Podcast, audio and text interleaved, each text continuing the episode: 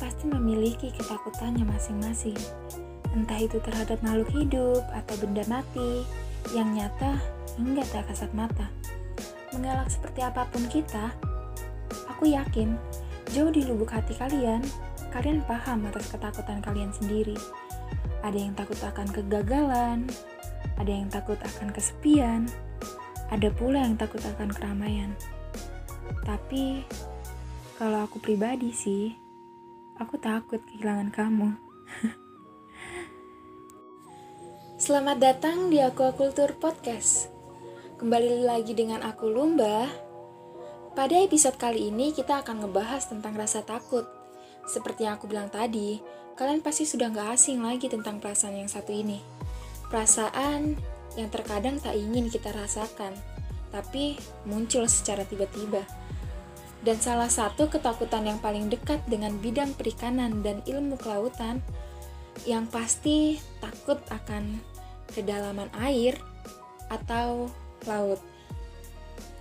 Thalassophobia kata yang tepat untuk mendeskripsikan rasa takut yang besar terhadap lautan lepas atau samudra.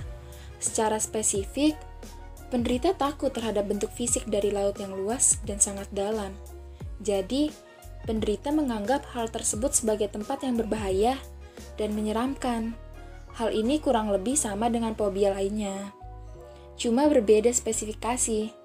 Coba kalian bayangin aja deh, di tengah laut lepas, cuma ada satu kapal yang kita tumpangin, jauh dari daratan, pasrah dengan keadaan angin dan cuaca, dan yang paling parah, kita nggak tahu pasti berapa kedalaman laut tersebut.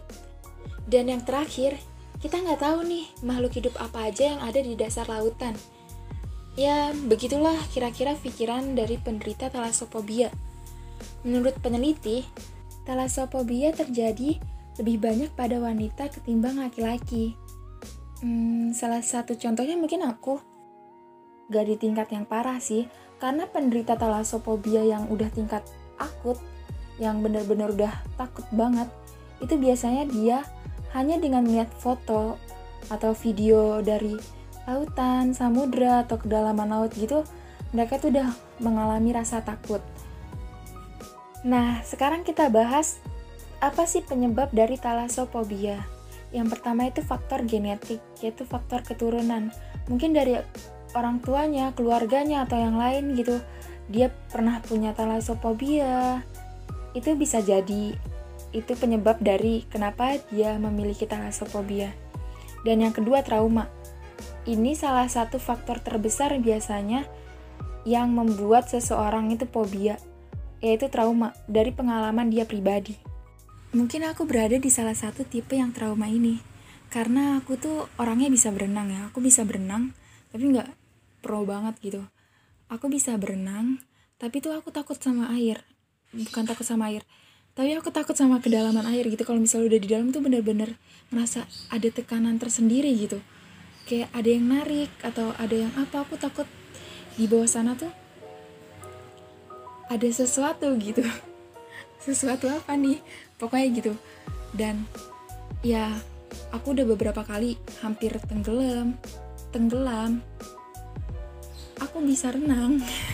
Cuma aku sering tenggelam gitu dan ya dari pengalaman aku aku udah beberapa kali tenggelam. Bahkan untuk berenang di kolam pun aku juga sering gitu tenggelam. Kalau pas uh, udah nyelam nih aku bisa renang. Cuma kalau misalkan langsung keinget sama ketakutan aku yang di dalam air itu kayak kelabakan gitu. Cuma masih selamat sih. Yang paling parah waktu itu di laut.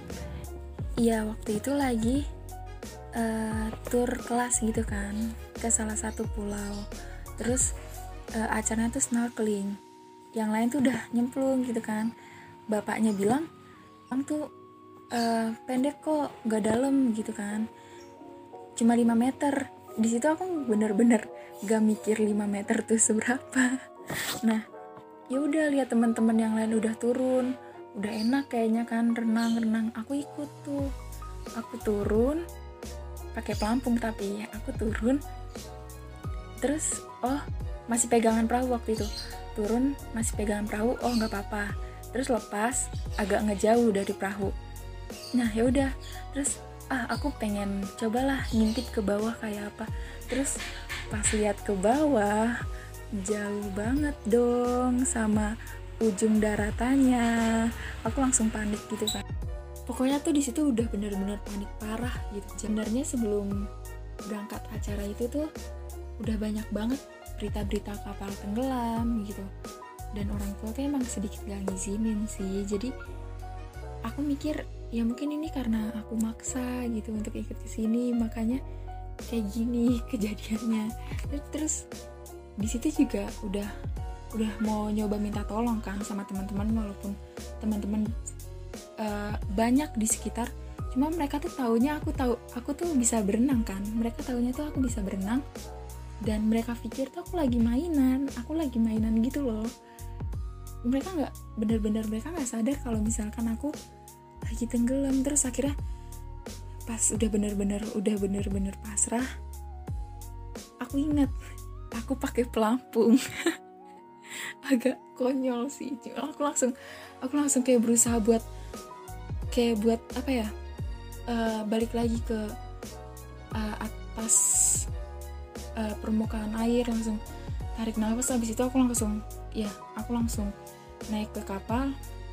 Ya udah aku langsung diem. Udah diem aja. Udah nggak berani ngapa-ngapain walaupun orang teman-teman pada main-main aku udah udah lemes lah intinya. Oke lanjut aja ya. Itu tadi pengalaman aku. Sekarang kita lanjut ke penyebab berikutnya. Dan yang ketiga ada perkembangan otak. Apa sih maksudnya perkembangan otak?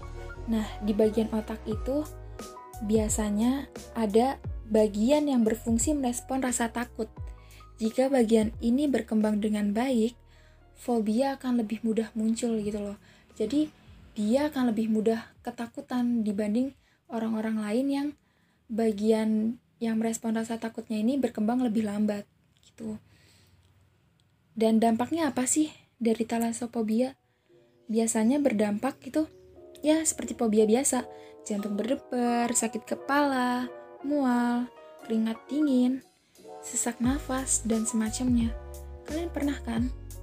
Kalau misalkan lagi takut gitu, gemeteran, keringetan, ya semacam itu. Sama dengan talasophobia.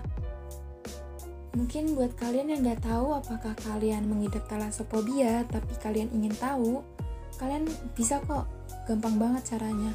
Kalian bisa cari di Google gambar-gambar lautan, samudra lepas, uh, dasar laut, palung biasanya. Itu kalian lihat apakah kalian ngerasa ketakutan atau kalian ngerasa uh, mungkin merinding wajar kali ya kalau misalkan lihat palung karena kan itu dalam terus uh, gelap. Tapi maksudnya tuh kayak ada perbedaan tersendiri gitu kayak kalian tuh bener-bener gak mau gitu untuk ke laut gak mau untuk ke sana kalian bener-bener takut gitu. Kalian gak mau yang berurusan dengan pantai dan semacamnya. Itu bisa dipertanyakan apakah kalian mengidap talasophobia atau enggak? Atau kalian mau lebih pastinya kalian mengidap atau enggak kalian bisa datang ke psikiater atau ke psikolog gitu. Dan ini juga salah satu solusi buat kalian yang mengidap talasophobia yaitu datangin psikiater dan psikolog. Karena di sana kalian bakal dapetin terapi psikologis. Dan yang paling akurat sih menurut aku yaitu terapi perilaku kognitif, mengubah pola pikir dan respon kita terhadap laut yang tadinya negatif jadi positif. Dan ya kita jadi berpikir realitanya gitu, yang gak menyeramkan, gak ketakutan. Biasanya psikolog itu awalnya dia akan mulai memperlihatkan kita video, eh, foto-foto uh, sama keadaan laut tapi lebih ke yang uh, menyenangkannya sisi positifnya. Uh, nanti dari psikolognya itu nanti ceritain tentang realitanya itu di dalam laut seperti apa keindahan terumbu karang seperti apa pokoknya yang realistis gitu loh. Yang yang selalu kalian pikirin yang gak mungkin terjadi itu nanti sama dia tuh bakal dijelasin kalau itu tuh gak mungkin terjadi. Setelah kalian udah mulai mencoba untuk berpikir positif barulah kalian diajak ke pantai atau ke laut untuk mulai uh, terapi secara fisiknya. Mungkin kalau misalkan dari awal ada yang kepikiran terus uh, kenapa aku mau gitu masuk aquaculture aku masuk ke dunia perikanan dan kelautan kan itu sangat dekat gitu dengan uh, kehidupan laut kehidupan pantai air kalau misalnya takut gimana nanti prakteknya gimana nanti kerjanya pasti mikir gitu kan. Nah itu dia.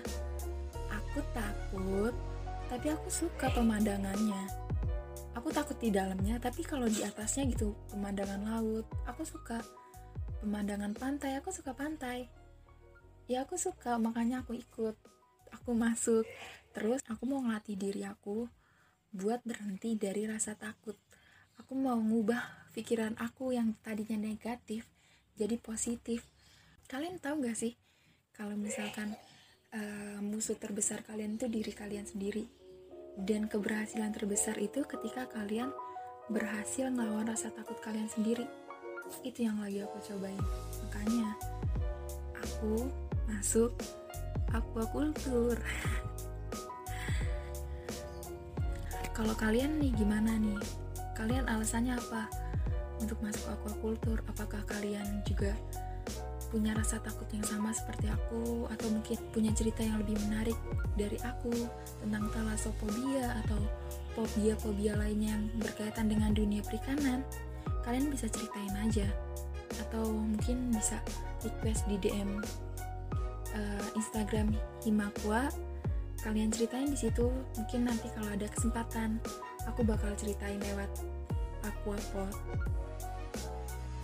oke seperti biasa di akhir kalau misalkan ada kata yang salah aku minta maaf dan kalau misalkan ada kritik dan sarannya aku terima Sampai jumpa di episode berikutnya. Assalamualaikum warahmatullahi wabarakatuh.